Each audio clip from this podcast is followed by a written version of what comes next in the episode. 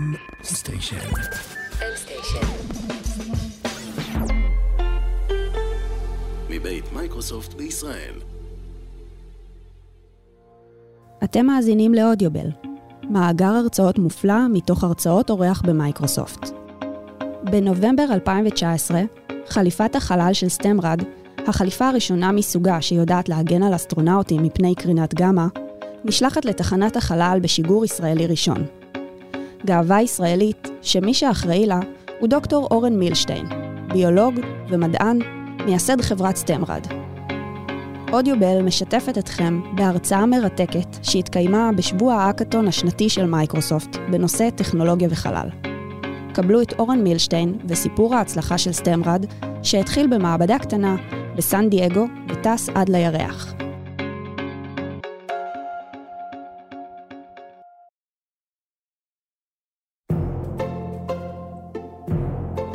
אז אה, נעים מאוד, תודה שאתם מארחים אותי פה בפלטפורמה המכובדת הזו של מייקרוסופט. כל הכבוד על היציאה מחוץ אה, לקופסה פה, אה, לכיוונים חדשים, במקרה הזה חלל. אוקיי, okay, here we go.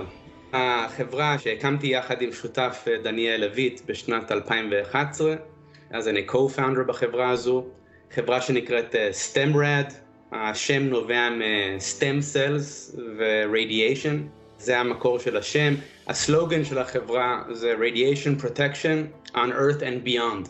אבל למעשה התחלנו רק uh, on Earth, אבל מן הסתם ה-Beyond הוא מה שקוסם להרבה אנשים, אז זה גם יהיה הדגש uh, של ההרצאה. אבל בואו נתחיל קצת uh, on Earth, איך הדברים התפתחו, איך בכלל הגעתי לחלל, באמת שלא התכוונתי. יש לנו את המוצר שלנו בתחנת החלל הבינלאומית, המוצר נמצא שם כבר שנה וחצי, נלבש על ידי אסטרונאוטים ואסטרונאוטיות, אבל בכלל לא התכוונתי להגיע לחלל. אז מה הדבר הזה עושה שם? אני בכלל התחלתי אה, דוקטורט במכון ויצמן, בכלל תואר ראשון באוניברסיטה העברית, בפקולטה לחקלאות ברחובות. ואז דוקטורט במכון ויצמן, והכיוון שלי היה ללכת בעצם אה, בדרכו של אבי, שהוא גם מדען במכון ויצמן. הוא כימאי, אני הייתי ביולוג, עשיתי uh, דוקטורט uh, מוצלח, המשכתי לפוסט דוקטורט בסן דייגו, במקום מהמם בלה הויה בסן דייגו, ב Scripps Research Institute. הייתי במעבדה של מועמד לפרס נובל, הוא גם זכה בנובל תוך כדי השהות שלי שם. הכל היה נהדר, אפילו פרסמתי מאמרים די מכובדים, והייתי בכיוון של קריירה או באקדמיה או במחקר, עד שהכל השתנה. במרץ 11, 2011, The Day That Changed Everything, אם זכור לכם, זה היה לפני uh, קצת יותר מעשר שנים, גל הצונאמי העצום שהיכה ביפן, ולמעשה הרס את הכורים הגרעיניים בפוקושימה. זה היה היום עצוב מאוד, שבועות עצובים מאוד, של פאניקה טוטאלית שנובעת מהקרינה שנבעה מהכור, ולי זה נגע מאוד אישית, אה, לראות את הכבאים נכנסים לכורים הגרעיניים ללא שום הגנה. הקרינה המסוכנת והפולשנית אה, קרינת גמא, וזה די זעזע אותי. אותי במיוחד, בגלל שברקע שלי עשיתי דוקטורט במעבדה של פרופסור יאיר רייזנר במכון ויצמן. הוא היה אחד היחידים שנסעו לצ'רנוביל יום אחרי האסון ב-1986, על מנת להציל את הכבאים הגיבורים שנכנסו לכורים, נכנסו לכבות השרפה ויצאו עם פגיעה מאוד חמורה במוח עצם שלהם, ב bone marrow שלהם, הוא הונחת שם לפני יחסים דיפלומטיים בין ישראל לברית המועצות, בטיסה ישירה, הוא הגיע לשם והוא היה בחור צעיר אחרי הפוסט-דוקטורט שלו, ואמרו לו הנה, יש פה כמה, זה קרוב למאה כבאים שנכנסו, אז הוא יחד עם אה, שני רופאים אמריקאים בחנו אותם וראו שהם הולכים אה, למות תוך כמה שבועות מהיעדר ספיקה של דם, ספירות דם מאוד נמוכות שינבעו מהאובדן מוח עצם. זה מאוד מפחיד בגלל שאותם כבאים חשבו שהם בסדר גמור, אה, כי עדיין ספירות הדם היו גבוהות, זה נקרא Walking Dead Syndrome. והמתודיקה היחידה זה בעצם השתלת מוח עצם. המתודיקה של להציל אנשים שנחשפו לקרינה חמורה, זה בדיוק כמו עם חולי סרטן שנותנים להם קרינה על מנת להשמיד את אה, תאי הלוקמיה שלהם. מה שקורה באופן יומיומי, שאדם שיש לו סרטן הדם מקבל מנות קרינה מאוד מאוד גבוהות, והאדם הזה, אם הוא ילך הביתה, או שהיא תלך הביתה, אז היא תהיה בסדר גמור במשך שבוע-שבועיים, לא יהיה לה סרטן, אבל גם לא יהיה לה יכולת לייצר דם חדש. ואחרי שבועיים היא תתחיל למעשה למות מאנמיה, לכן יש לנו את המצווה של לתרום בון מרו, מוח עצם, ה-healthy donor comes along, הוא תורם למעשה חלק קטן מהבון מרו שלו, וזה מספיק על מנת לאושש את חולי הסרטן. אז יאיר, המנחה שלי וחבריו ניסו להשתיל מוח עצם מהאחים והאחיות, אבל בהיעדר זהות ברקמות, רוב המקרים זה היה רק חצי זהה, אז uh, הבון מרו, uh, למרות כל המאמצים, נדחה מגופם, ואותם כבאים uh, נפטרו תוך חודש, 40 ימים, למעשה האריכו את הסבל שלהם בדיעבד. אז זה היה משהו מאוד טראומטי עבורו, וגם אני בעצם קיבלתי את המורשת של צ'רנוביל, נשמתי את זה, קראתי ספרים על זה, וזהו, ואז שפוקושימה קרה, אז אני התחלתי uh, לחשוב, רגע, אולי יש לי פתרון uh, לעניין הזה, שמה שהיה בצ'רנוביל זה לא היה חד פעמי, ואמרתי לעצמי, אם אפשר להציל בן אדם על ידי השתלה של כמות זהירה של מוח עצם לגופו, פחות מ-5%, שמתברר שאפילו רק 2.5%, למה לא להגן על המוח עצם הזה בזמן שהאדם נחשף לקרינה? אז אם מדובר בכבאי, לשלוח אותו פנימה עם הגנה סלקטיבית, וזה יאפשר הגנה לכבאי. עכשיו, שתבינו, החליפות הכלל גופיות האלה של כבאים, הלבנות, הכתומות, שלובשים על כל הגוף, זה לא נוגע בגמא, זה לא עוצר את קרינת הגמא בכלל, זה טוב לאלפא ובטא, אבל לא מטפל בבעיה של גמא, ולמה לא עשו חליפות לגמא? כי זה פשוט היה כבד מדי. אז אם יש לכם דרך, מתודיקה, להוריד את המשקל מבלי שפוגעים משמעותית בהגנה, אז זה, זה קסם, וזה קסם שנובע מהביולוגיה של הגוף. וזהו, אז היה לי את ההבנה הזאתי רחוק מפתרון אה, מוחשי, אבל ידעתי שאני פשוט לא מצליח לישון עד שאני לא עושה משהו בנושא. עד שאני לא לוקח את ההבנה הזאת ומתרגם אותה למוצר מציל חיים, קשה לי מאוד להמשיך באקדמיה, קשה לי מאוד להמשיך לחקור מה שנקרא קצה של מולקולה, עם כל העניין שבדבר, שפה יש צורך מוחשי, שזה מצב שהיה, שקורה וגם שיהיה בעתיד.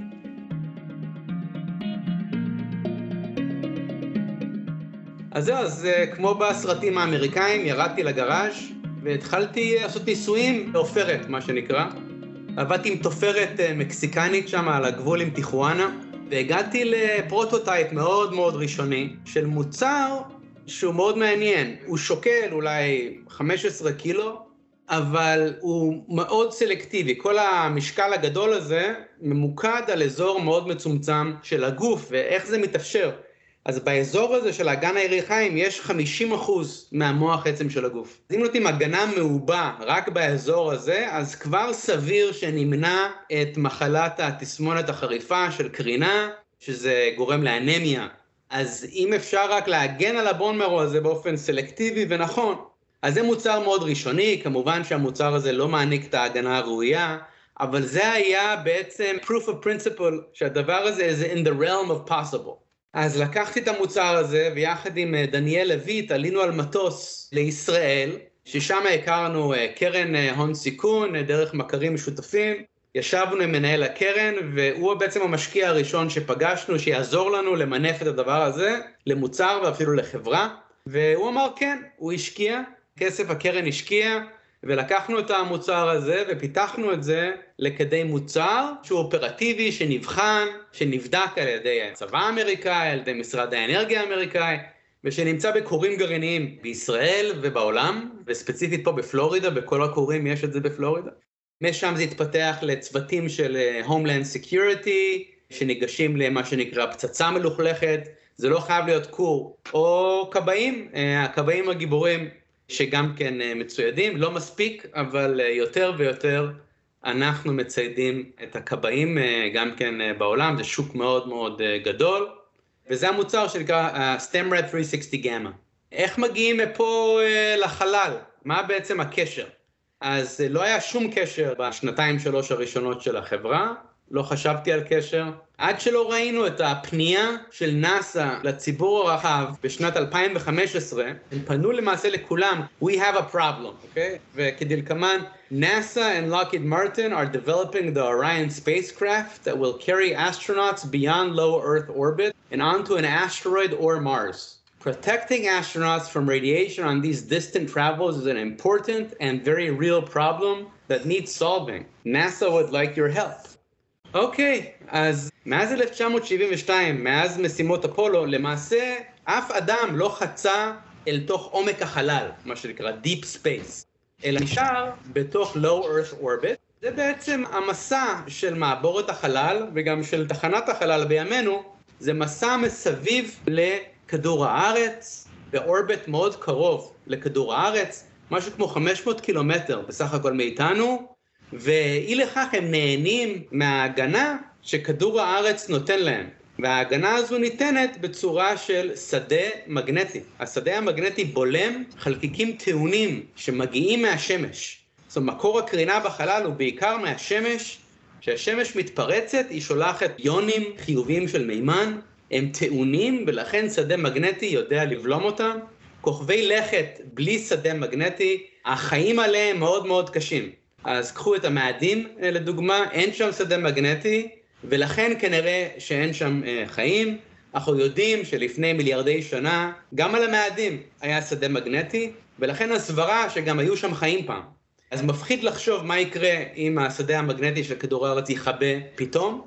בכל מקרה, עכשיו הוא מאוד מאוד חזק, ורואים את הפעילות שלו יום-יום, בצפון הרחוק ובדרום הרחוק, רואים את האורות, את האור הבוריאליס במקרה של הצפון, האינטראקציה שם של החלקיקים האלה עם האטמוספירה, ולמה יש שם אינטראקציה שיוצרת אור ירוק מרהיב, בעוד שפה אין? זה בגלל שפה, באזורים הדרומיים יותר של כדור הארץ, יש לך את השדה המגנטי של כדור הארץ שבולם את אותם חלקיקים, בעוד שבצפון יש לך מחסור בשדה מגנטי, יש שם gap, מה שנקרא, בשדה המגנטי, שמאפשר חדירות של חלקיקים טעונים, ואז האור הירוק שרואים זה בעצם החיכוך או האינטראקציה של החלקיקים עם האטמוספירה.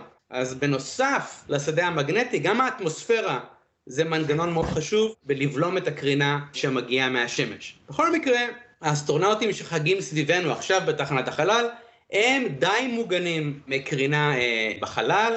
ההגנה הזו נובעת מהשדה המגנטי, אמנם הקרינה שם היא ברמות גבוהות יותר, אבל שום דבר דומה לרמות הקרינה שהתנסו בהם אם יצאו מהשדה המגנטי, ובשביל להגיע לירח ובשביל להגיע למאדים, אנחנו צריכים לצאת מהשדה המגנטי של כדור הארץ, ובכך לחשוף את האסטרונאוטים לבעצם אירועים ספורדיים של התפרצות שמשית, שיכולים לגרום לתסמונת, מה שהיה בצ'רנוביל, שזה בעצם ה-acute radiation syndrome, לתסמונת הקרינה החריפה, שיכולה להביא לתמותה חס וחלילה, ובכל מקרה לאנמיה קשה, תוך כדי המסע שלהם ליעדים הרחוקים האלה. ולכן לנאסא היה ברור שעכשיו צריך פתרון לאותם אסטרונאוטים, ולנו זה מאוד קסם הרעיון של לתרום למסע של נאסא לחלל העמוק, לחזרה הראשונה לירח מזה 50 שנה. פה רואים אולי סרטון קצר על התפרצות שמשית, שתבינו את המימדים של הדבר הזה, זה בסקאלה של כמה כדורי ארץ ההתפרצות הזאת שאתם רואים פה. זה מאוד מעניין, המימדים והעוצמה והחוסר יכולת to anticipate, זאת אומרת לצפות, זה, יש לך שעה התראה, זה סדר גודל של שעה עד שהדבר הזה מגיע ליושבי החללית בדרכם למאדים, זה יכול לגרום לאקסטרים רדיאשן, במקרים קיצוניים שהם יחוו רמות קרינה כמו באירועים גרעיניים. ואז אנשים חכמים שכמותכם מיד שואלים, אבל רגע, how did we make it to the moon? אם מה שאתה מספר לנו זה נכון. אז איך הגיבורים, אותם 24 אסטרונאוטים של אפולו שכן הגיעו אל הירח, איך הם עשו את זה בהינתן הסיטואציה הקשה הזו? אז התשובה היא די ברורה, ש-fortune favors the bold. ועכשיו, מה זה אומר? זה אומר שבכל התשע משימות של אפולו שהגיעו או לאורביט של הירח או נחתו על הירח, לא הייתה אף התפרצות שמשית. וסטטיסטית זה היה נכון לחשוב שכך יהיה המצב, מכיוון שהמשימות האלה ארכו משהו כמו שבוע בממוצע, ומה הסיכויים שתהיה התפרצות שמשית בזמן שהאסטרונאוטים אה, שלנו נמצאים בעומק החלל, במשך השבוע הזה אפילו רק כמה ימים.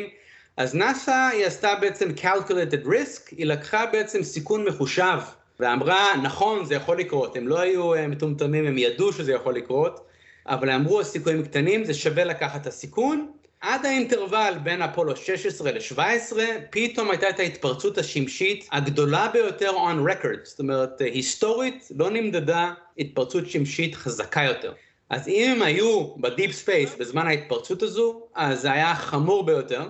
ואז אפולו 17 זה כבר הייתה המשימה האחרונה, האם ההחלטה להפסיק את המשימות נבעה מההתפרצות של 1972? יכול מאוד להיות. אז נאסא היום היא במאוד שונה מהנאסא של פעם, היא מתכוונת לשלוח אסטרונאוטים לא לשבוע, לא לכמה ימים אה, לירח, אלא לשבועות ואפילו חודשים, ואפילו מדברים על זה שיבנו כפר, לונר וילג', על הירח, שבעצם יחזיק אנשים באופן קבוע. וכשמדברים על המאדים, אז כבר ברור שזה לא מסעות של שבועות, חודשים, זה מסעות של שנים. להגיע למאדים זה ה-3 year uh, round trip, ככה שזה ברור שזו לא שאלה של האם תהיה התפרצות שמשית, זאת שאלה של כמה וכמה חמורות ההתפרצויות האלה יהיו.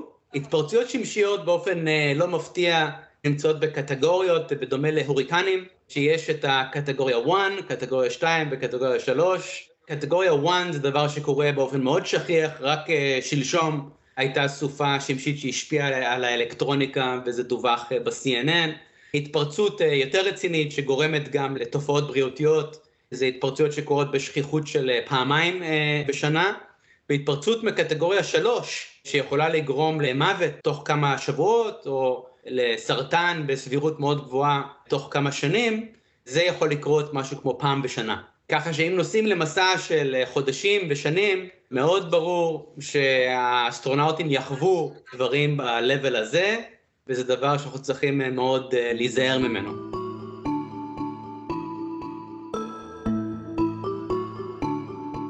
אז בשלב הזה אני אעצור לקחת אה, שאלות ראשוניות.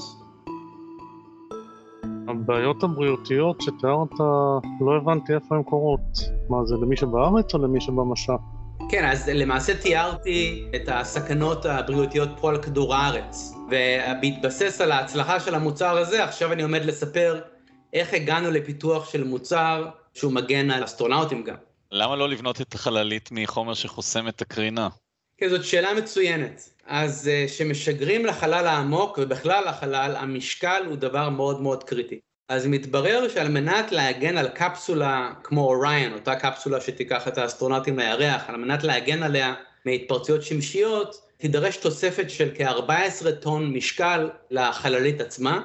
עכשיו, החללית בפני עצמה שוקלת 14 טון. אז מדובר על להכפיל את משקל החללית, שגם ככה כולם יגידו לכם שהיא כבדה מדי, היא בקושי תגיע לירח גם ככה. וכשמדברים אה, מספרית, כלכלית, אז אה, מדהים העלויות של לשגר לחלל העמוק. לשגר קילוגרם של משקל לירח זה 100 אלף דולר עלות. אז תחשבו, 14 טון, כמה זה יעלה לנאסא לשגר, גם אם יוכלו לשגר, גם אם יהיה טיל מספיק גדול, מדובר על עלות אה, כלכלית בלתי נסבלת.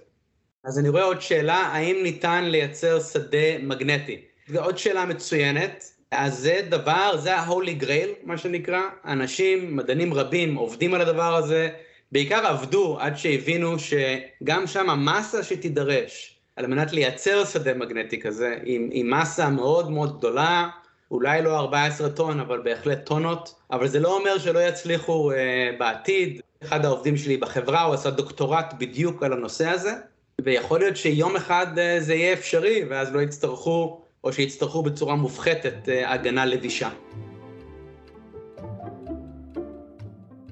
אז כמו שאמרתי לכם, ראיתי את הקול קורא של נאסא לעזרה מהציבור, ידעתי שיש לי uh, פתרון שעובד בכורים גרעיניים, עשינו קצת קריאה של מאמרים, הבנו שהאנרגיות, או היכולת חדירה יותר נכון, של הקרינה שנובעת מהשמש, היא יכולת חדירה די דומה ליכולת חדירה של גמא. לכן, אם הצלחנו לעצור גמא בפתרון הסלקטיבי שלנו, אולי גם נוכל לעצור את הקרינה מהשמש. איך עובדים עם נאסא? איך בכלל מתחילים לפתח, ושלא נדבר על ליישם רעיון כזה בשטח? אז למזלנו הגדול, קראו לנו בעצם מטעם רשות החדשנות של ישראל, אנחנו דיברנו איתם שייתכן שיש לנו פתרון, וקראו לנו לפגישה עם לוקיד מרטין, שבדיוק ביקרו בישראל, ובמקרה שני המנהלים הבכירים של הגזרה של חלל בלוקיד מרטין, הם ביקרו בישראל, ואיכשהו הגענו לפגישה של כמה דקות איתם, וידעתי שיש לי עשר דקות, ונתתי את ה-elevator pitch, את השפיל של העשר דקות, כמובן שחשבתי שיחשבו שאני משוגע, שהפתרון שפיתחנו עבור קוראים גרעיניים הוא ועבור צ'רנוביל ופוקושימה לטובת העניין, הוא ישים עבור החלומות שלהם והאספירציות שלהם לשלוח אנשים אה, למאדים, אז הם הקשיבו בדממה עשר דקות ואפשר להגיד שהם נפלו מהכיסא. אז אחרי עשר דקות ג'ון קרס, ה-VP של Space של לוקיד מרטין, הוא מיד קם ולחץ את ידי, הוא אמר אורן you have a partner. עכשיו זה מילים מדהימות לשמוע, הרבה פעמים שומעים את המילים האלה ובסוף לא קורה כלום. במקרה הזה אנחנו כבר שש שנים בשיתוף פעולה הדוק עם לוקיד מרטין. בעצם השלב הראשון של השת"פ, שהוא גם נתמך המדען הראשי או רשות החדשנות, זה היה בעצם לעשות conversion של הטכנולוגיה היבשתית שלנו לצרכים של החלל, מה שנקרא אדפטציה. אז עבדנו שנים על אדפטציה, ובעצם, אם חשבנו שיהיה קשה, דווקא למדנו שבחלל הסיטואציה טיפה יותר קלה מההיבט שמילולית הדברים קלים בחלל. אז הבעיה של המשקל שנתקלנו בה על כדור הארץ היא לא כה אקוטית, זאת אומרת מאוד יקר לשלוח לעומק החלל, אבל מצד שני ניתן ללבוש ציוד מאוד כבד עם אפס משקל בחלל, לכן יכלנו להישמע לצרכים האקוטיים ביותר של נאס"א, שזה לא רק למנוע את ה-acute phase, את ה-acute radiation syndrome, אלא גם להוריד בצורה דרמטית את הסבירות לסרטן במהלך הקריירה של האסטרונאוט. ובכך לקחנו מוצר שלנו ויישמנו אותו בנושא של הבון מרו בדיוק כמו המוצר של אה, כדור הארץ, רק עם חומרים אחרים שאני אסביר תכף, ועשינו לו expansion ל torso, לכלל אזור החזה והבטן של האסטרונאוט, על מנת להגן על עוד איברים רגישים שכוללים את הריאות, את המעיים, את הבטן, בשני המינים, ובמין הנקבי גם את החזה ואת השחלות. עכשיו, המין הנקבי זה מאוד מאוד קריטי עבור נאס"א. נאס"א אומרת, אנחנו שולחים במסע הראשון חזרה לירח, תהיה אישה. In the spirit of modernity, of times, then we need to send women for the first time into deep space. There's gonna be a woman. וכולם ידעו שנשים הן יותר רגישות לקרינה מאשר גברים, לכן הבעיה היא בעיה מכופלת. אז אמרו לנו, אם אתם מייצרים פתרון להגנה על אסטרונאוטים, דיר באלק, שהפתרון הזה יעבוד קודם כל על נשים.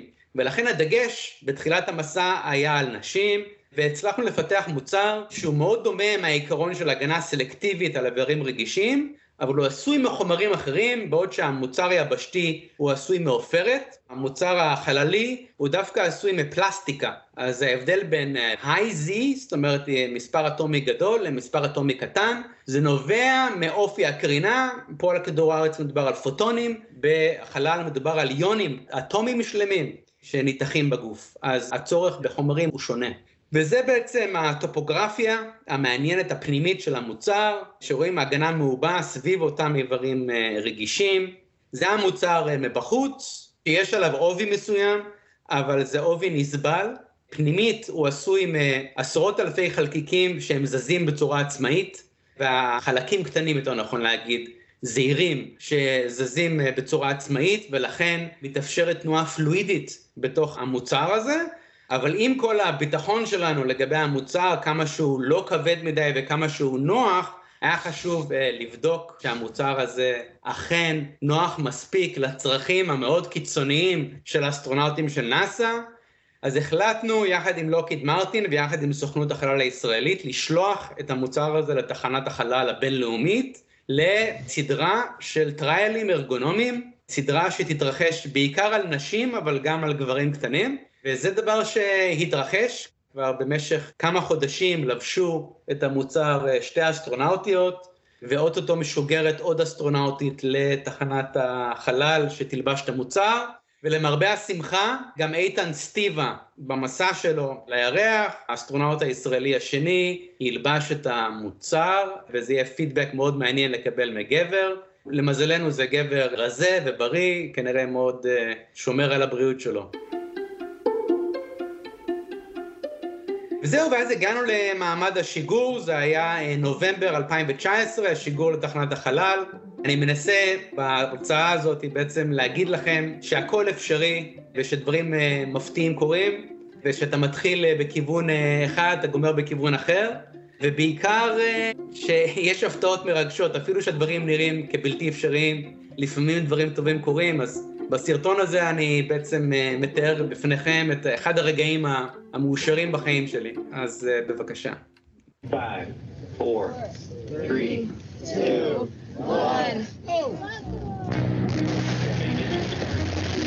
והנה זה קורה. מהטיל שמשוגר מכאן אל תחנת החלל הבינלאומית. אין ספק, זוהי היסטוריה ישראלית אה, בחלל. עכשיו היא בדרכה לתחנת החלל הבינלאומית, האסטרורד, חליפת החלל הישראלית. Amazing! Amazing! דוקטור אורן מילשטיין, שפיתח את האפוד, צפה בחליפה שפיתח, משוגרת לחלל, מכאן, You just you just lost your space virginity. מ Wallops Island. זה האיש הראשון שהאמין בחברה שהאמין בי. עכשיו. אנחנו בחלל. אני מרגיש כאילו במציאות מקבילה, האמת היא. כאילו זה היה בחזקת חלום כל כך הרבה שנים, ולראות את זה קורה, ההתרגשות הפתיעה אותי. לא, לא ציפיתי להרגיש ככה. can't believe it! כן, אז ככה היא נראית, there she blows, מה שנקרא. האסטרואל רדיאשן וסט בתחנת החלל, בתמונה שנלקחה בקיופולה, עם אה, כדור הארץ אה, ברקע. רואים את דגל ישראל אה, מתנשא בגאון. זו החשיפה הראשונה של דגל ישראל בתוך אה, תחנת החלל הבינלאומית. אנחנו מאוד גאים על המוצר, על ההישג, אבל זו רק ההתחלה. אנחנו מתכוונים להיות חלק מאוד חשוב בחזרה של נאס"א לירח ובמסע של האנושות למאדים. אם לא נעשה את זה, אז זו הצלחה חלקית בלבד. אנחנו מאוד שמחים על ההשתתפות שלנו בתוכנית ארתמיס. תוכנית ארתמיס היא בעצם התוכנית היורשת, תוכנית ההמשך של תוכנית אפולו. ארתמיס אה, זאת אילת הירח, ואנחנו חלק מסדרת המסעות הזו של נאס"א, מסעות שיקחו אה, תחילה לקליפת הירח, ולבסוף, אה, אינשאללה, למאדים. המסע הראשון של נאס"א חזרה לירח זה מסע לא מאויש, מסע שאנחנו משתתפים בו, יימצאו על החללית שתי בובות, אחת נקראת זוהר, זו הבובה משמאל, ואחת שנקראת הלגה, הבובה מימין. זה בובות שמכילות אלפי חיישני קרינה, גם אקטיביים וגם פסיביים.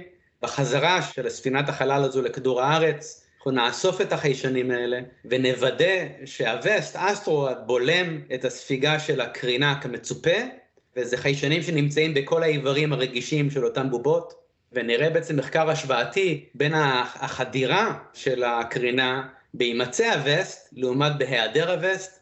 זה שיתוף פעולה ארוך שנים כבר בינינו לבין סוכנות החלל, לבין נאס"א, לבין לוקיד מרטין, לבין סוכנות החלל הגרמנית, שהיא לוקחת חלק מאוד חשוב במסע הזה. הם למעשה בונים את הבובות האלה, לכן השם הלגה, שם גרמני אה, טיפוסי.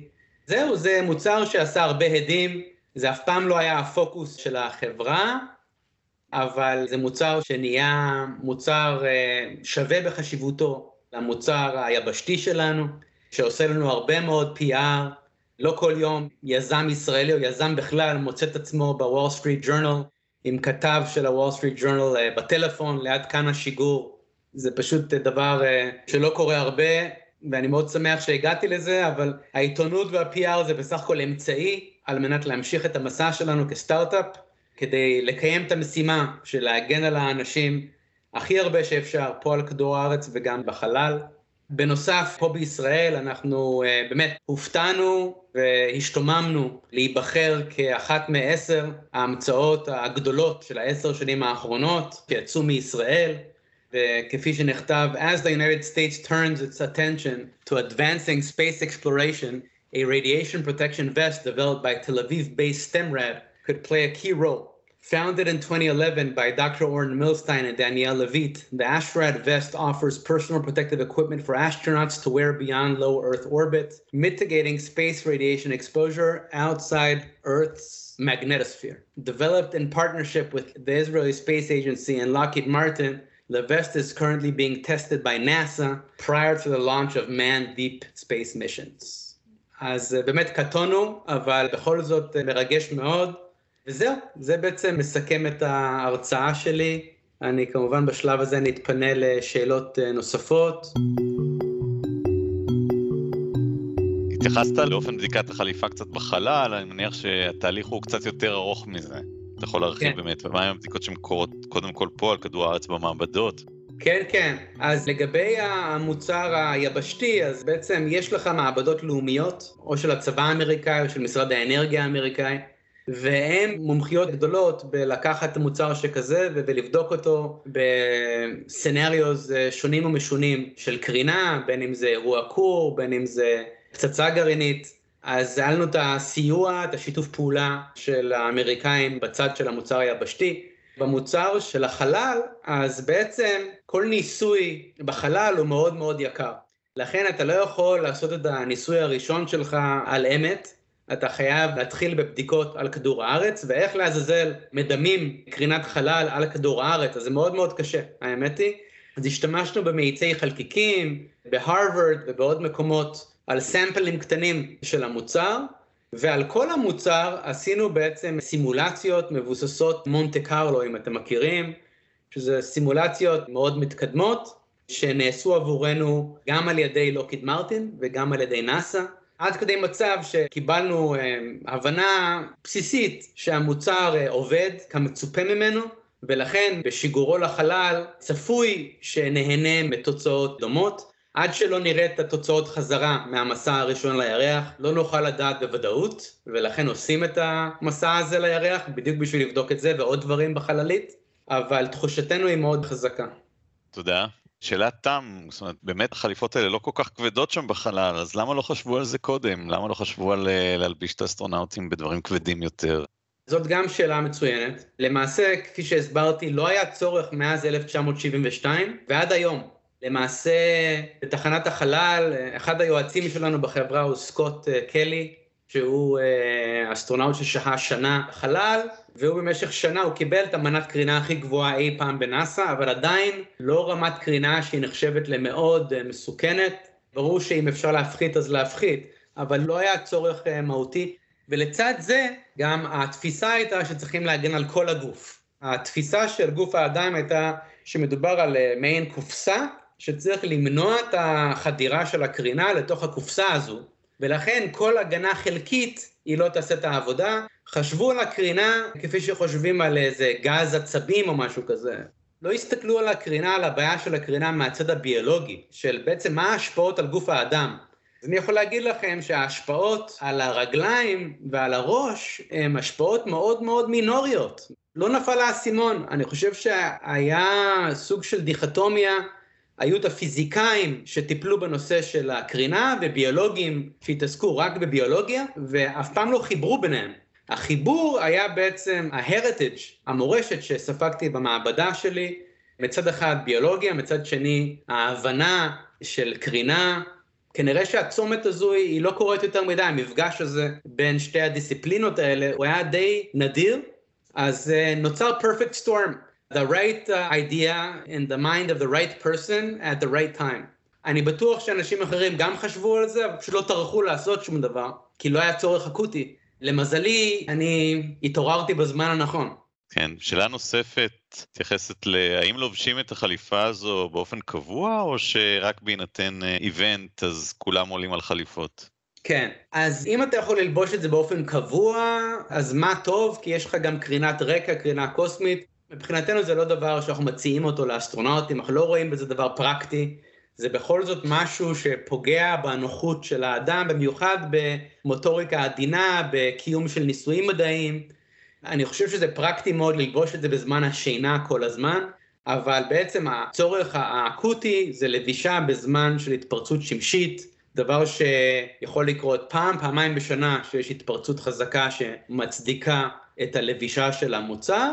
כשזה קורה, אז זה בעצם לבישה שהיא לא יום-יומיים, אלא עד כשבועיים רצוף ללבוש את המוצר. כמובן אפשר להוריד כדי להתקלח וכולי, אבל uh, הסופה השמשית יכולה להימשך עד שבועיים, לכן uh, המוצר חשוב שיהיה נוח עד כדי מצב שכן ניתן ללבוש אותו במשך ימים ואפילו שבועות, אבל הצורך הוא באמת רק שיש רמות קרינה גבוהות. התייחסת לכך שהניסויים הראשונים מתבצעים עם אסטרונאוטים שהמבנה גוף שלהם הוא יחסית uh, קטן. למה בעצם? מדובר פה בסרבול עבור אסטרונאוטים בעלי ממדים גדולים, או ש... לא, אז למעשה, it's a politically correct way of saying that you're focusing on women. to say you're focusing on small stature people. פה באמריקה כבר אי אפשר להגיד שהפוקוס הוא על נשים, אז הפוקוס הוא על נשים בגלל שנשים יותר רגישות לקרינה ובגלל שיש כוונה לשלוח נשים לירח ב-2025. כמובן שאז המוצר הוא מותאם לגוף האישה, אבל גם גבר קטן יכול ללבוש את זה. גבר גדול זה יהיה קטן מדי עבורו. או גם אישה מאוד גדולה, גם כן, לצורך העניין. אבל זה רק המוצר אה, שהוא כרגע בתחנה, אנחנו כבר פיתחנו ויש לנו פה על כדור הארץ מוצרים לגברים שעוד לא נשלחו לחלל, אבל שישלחו. אני רואה פה עוד שאלות. אז לגבי התראה, כן. האם יש התראה לצוות? אז כן, אז יש גוף שנמצא בג'ונסון ספייס סנטר, יש שם ממש כמו 50 עובדים של נאסא, they monitor space weather, והם כל הזמן מתבוננים אה, בשמש, ושרואים הרבה נקודות חומות. זה מצב שיכול להיות התפרצות, ואז שיש התפרצות, יודעים, ויש משהו כמו חצי שעה עד שעה לידע את הצוותים. בדרך למאדים גם יש בעיות בתקשורת, אז אי אפשר לבנות על זה במאה אחוז. יש גם גלאים על החללית עצמה, שבעצם אה, מודיעים על ההגעה של ה-leading edge של הסופה לפני שהשיא מגיע. אז זה מאוד דומה להוריקן מהבחינה הזאת, שבגדול יש לך התראה, אבל ההתראה היא לא גדולה במיוחד, אז כדאי שתהיה עם ציוד חירום בהישג יד. מה עם הגנה על הראש? אז קצת דיברתי על זה ש... הראש הוא מאוד לא רגיש לקרינה, לפחות לא רגיש במובן שאתה תמות או תמותי מחשיפה לראש. יש אולי בעיות קוגנטיביות, ירידה ב-IQ אפילו ראו, אבל אנחנו מתעסקים במניעה של תמותה, במניעה של סרטן או acute radiation syndrome, וזה עוד לא קרה מחשיפה של הגולגולת, אבל זה דבר שכולם חושבים עליו, ולדעתי זה אינדיקטור לגבי איך זה שלא חשבו על המוצר הזה, כי כולם אמרו, מה, איך נגן על הראש? זה לא פרקטי. אז באמת לא צריך הגנה על הראש כשמדובר על הצלת חיים. מה המשקל של המוצרים? לכורים כ-15 קילו, לחלל כ-27 קילו. זה תלוי בגודל האדם. במוצר של החלל זה למעשה custom made לגוף האדם, לגוף הפרט. כמה כבד זה על הירח? אז משהו כמו 30 קילו לחלק ל-6 כ-5 קילו. יש לנו כרגע ורסיה של הירח במכתש רמון, שמשתתף במסגרת תודה שהאזנתם לאודיובל. עוד הרצאות מרתקות מבית מייקרוסופט בפרקים הבאים. משתמע. שלחנו להם מוצר של הירח, לא של המאדים, אבל בכל מקרה הם לובשים אותו שם, זה הפרויקט המלהיב הזה שמתרחש במכתש רמון. האם גדלתי בישראל? אז למעשה, החודשיים ראשונים ביליתי במדבריות של ישראל, בבאר שבע דימונה, ואז uh, עברנו לפוסט-דוקטורט של אבא שלי, לשלגים הכבירים של איואה, וביליתי את העשר שנים הראשונות שלי בארצות הברית. וזהו, ואז עברנו לישראל, עשיתי צבא, תואר ראשון, דוקטורט, חלק מהדוקטורט ב-NYU כידוע לכם, ומאז אנחנו uh, back and forth. האם מתכוונים למנף את החליפה לשימושים uh, נוספים? שאלה מעולה.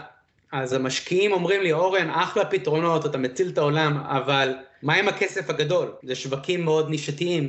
אז אה, למזלי, הובא לתשומת ליבי הצורך עבור רופאים, בתי חולים, עשרות אלפי רופאים שמבצעים פרוצדורות באופן יומיומי בבתי חולים בכל העולם, פרוצדורות תוך כדי שימוש ב X-ray ב live, מה שנקרא ה fluoroscopy.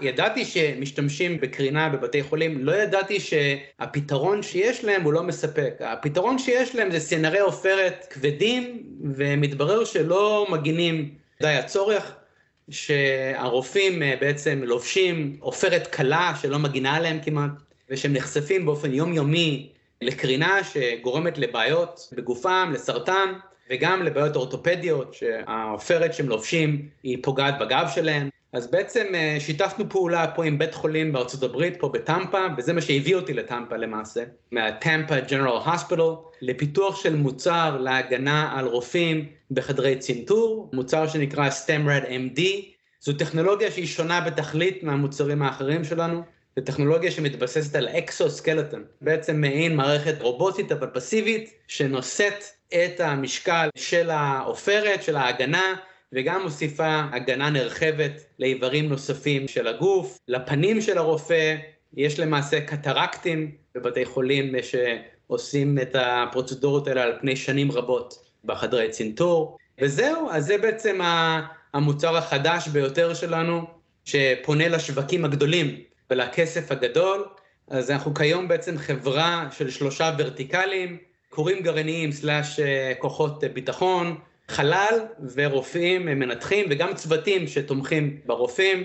בנקודה הזו אני באמת רוצה להודות לכל מי שעזר לי להגיע לנקודת זמן הזו, שיש לנו את הפריבילגיה של להגן על אנשים שבעצם מגינים עלינו, שעוזרים לנו, והם בעצם מסכנים את עצמם למעננו או למען האנושות. אז האנשים האלה כוללים שלושה חתני פרס נובל, שהצטרפו אליי מ-day one, שעוד לא היה לי שום דבר ביד והאמינו בי. והאמונה הזו גרמה לי להאמין בעצמי וגם גרמה למשקיעים להאמין בנו. ובנוסף, סקוט קלי, שמלווה אותי בעולם הסבוך של נאסא וחלל בכלל כבר מזה שנתיים, יד ביד, אנחנו ביחד דואגים לכך שהאסטרונאוטים הבאים לא יחוו מנות קרינה גדולות כמו שהוא חווה, אמנם בתחנת החלל, אבל במקומות אחרים גם כן.